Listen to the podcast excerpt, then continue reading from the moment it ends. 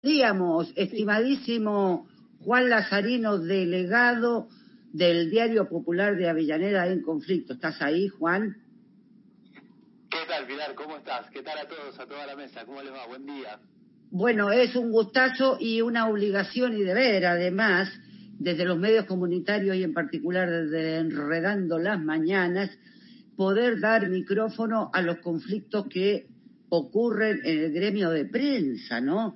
Porque, entre otras cosas, es muy difícil que los otros medios tomen esos conflictos. Puede haber una situación terrible, pero los otros medios nunca informan, los medios este, hegemónicos nunca informan de los conflictos de ustedes, ¿es así?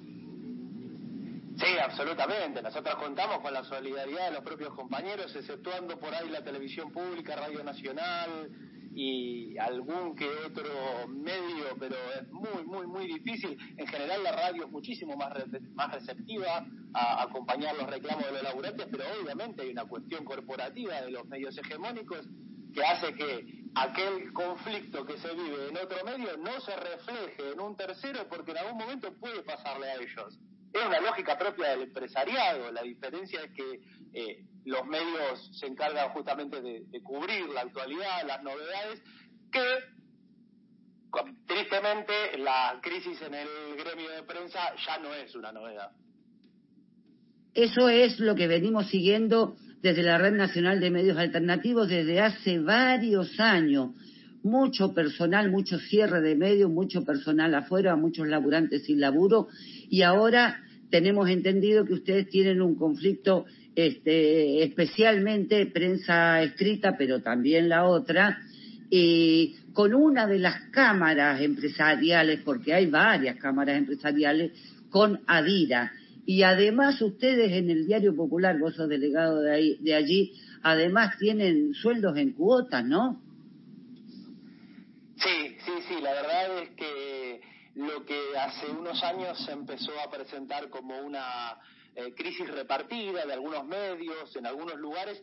Hoy ya la verdad es que, eh, realizando alguna especie de analogía con el presente, es por lo menos pandémico en cuanto al, sistema de medios, al universo de los medios de, la Argentina. Y en, el caso de la prensa gráfica se sucede una cosa muy particular que está dividida en dos convenios colectivos de trabajo. Uno que responde al sur de Buenos Aires y a todo el país, que es el convenio 481, que estamos todos encolumnados detrás de la Federación Argentina de Trabajadores de Prensa, y el otro que es el de los medios de capital.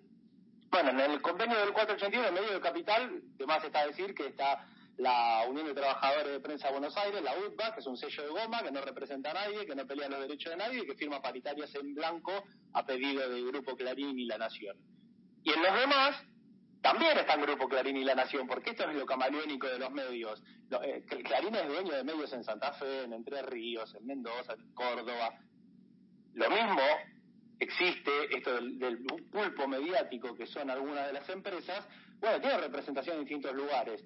Y la Cámara ADIRA, que es la Cámara de Diarios del Interior de la, República Argentina, empieza a presentar por vigésimo año consecutivo una paritaria de hambre en con salarios que están por debajo de la canasta básica, con empresas que pagan en cuotas, como el caso del Diario Popular, como es el caso de muchos otros, Pongo el caso del Diario Popular porque por ahí es el tercer, el tercer diario más grande de la Argentina y tiene mayor resonancia, pero por poner un ejemplo fuera del convenio 481 y para expresar la crisis del sector, Fontevecchia en Diario Perfil, Fontevecchia, el mejor amigo de todos los poderes de turno, en Diario Perfil dice que no paga el, aguinaldo porque, bueno, lo, lo ves y lo pagan en seis cuotas.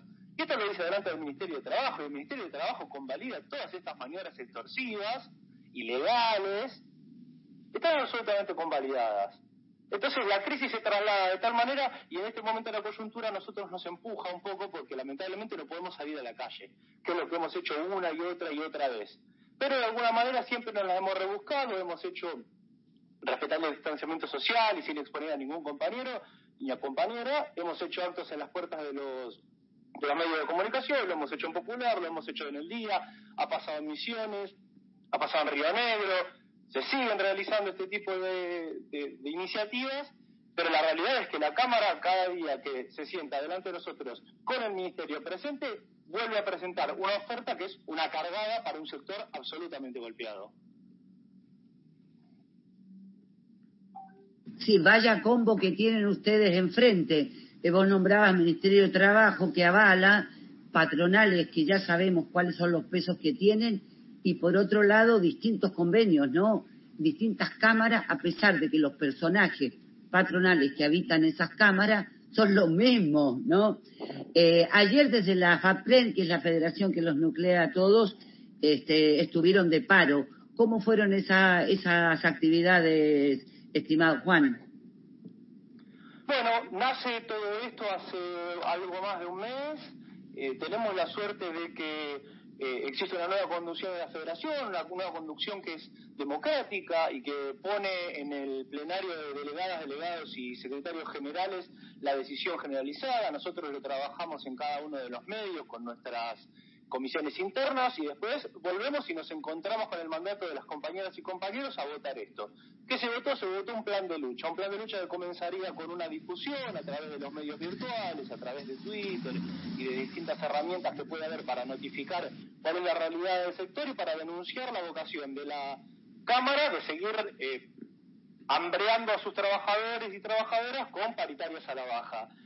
Luego de eso se, se realizaron asambleas, se pasó a una actividad en la puerta de cada uno de los, de los medios de comunicación y finalmente, ante la no respuesta de la Cámara y ante la intransigencia de la Cámara, que directamente la última vez ni siquiera se presentó en el Ministerio de Trabajo, avanzamos a ver amparo nacional que tuvo mucho éxito y que realmente refleja lo que es las necesidades de un sector que ya no puede recibir más golpes porque este sector ya ha recibido golpes desde hace casi 10 años y en los últimos dos el Estado le ha pagado el 50% del salario a los trabajadores. Los trabajadores estamos en nuestra casa, trabajando de nuestra casa, lo que parecería una comodidad en muchos casos, que lo es, pero también cobramos en cuotas, nosotros nos hacemos cargo de los gastos que pudiera llegar a tener en la casa, luz, teléfono, computadora, todo lo que pudiera llegar a ser un costo que habitualmente es de la empresa, hoy es de los trabajadores y las empresas no lo reconocen.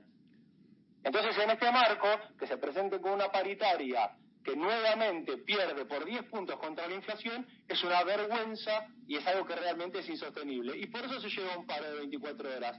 Que si la Cámara sigue intransigente, los trabajadores y trabajadoras avanzaremos hacia otra medida. Bueno, todo este paisaje que nos estás este, describiendo, Juan, de salarios a la baja, inflación, eh, etcétera, etcétera, bueno, eh, desgraciadamente los hermana con el conjunto de la situación de los, de los y las laburantes de, este país y más allá también, ¿no?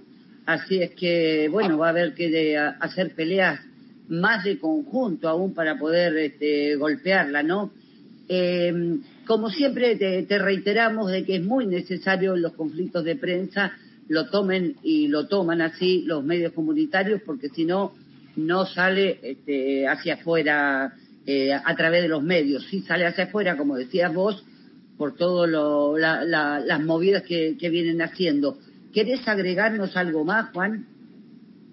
No, primero que nada agradecer porque yo, como ex miembro de la Red Nacional de Medios Alternativos, sé cómo es llevar adelante un programa, sé lo que es darle voz a los que no tienen voces y para los que, por más que yo haya pertenecido a la red, eh, hoy trabajo en el periodismo, hago periodismo de manera comercial o trabajo en relación de dependencia para una empresa, es fundamental y es vital para nosotros poder coexistir y poder eh, aceitar el flujo entre los medios comerciales y los medios alternativos. ¿Cómo? A través de sus laburantes, porque para los empresarios nunca va a ser conveniente pero nosotros, los laburantes, lo hacemos incluso en el, a través del CIPREVA en la provincia de Buenos Aires, nos tenemos que relacionar y tenemos que estar en un contacto permanente, porque ha pasado en otras circunstancias en las, que, las cuales los medios comerciales, que a veces tenemos una mayor caja de resonancia, pudimos salir a contar, por ejemplo, que habían reprimido a trabajadores de la Red Nacional de Medios en una manifestación.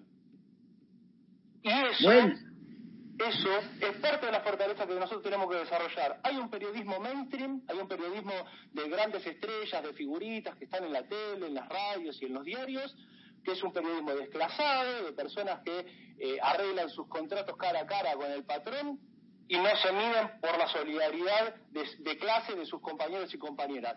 Y hay un periodismo, que es el 95% del periodismo, que incluye a los trabajadores de la Red Nacional de Medios, de los medios corporativos, de los medios alternativos, que no es un periodismo mainstream. Entonces, nosotros somos obreros, ¿cómo? De la comunicación, pero somos obreros, de la clase obrera, y sufrimos las consecuencias de la clase obrera. Por ahí contarlo recién pasa a ser una novedad hace algunos años pero que la sufrimos, la sufrimos todos juntos. Por eso tenemos que aceptar todos nuestros vínculos.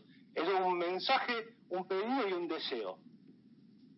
Bueno, estimado, nos quedamos con esas palabras porque son palabras de cierre y deja redonda la nota. Hermanados y hermanadas por abajo, eh, digamos, es, es, nuestro destino y este, nuestra obligación. Eh, bueno, un abrazo inmenso a este doble compañero, a este doble compañero y mucha fuerza para, para conseguir esas reivindicaciones tan justas, necesarias para ustedes y para todos nosotros. A vos, Pilar, y a todos los compañeros y compañeras, muchísimas gracias. Seguimos en la lucha como siempre. Abrazo. Abrazo.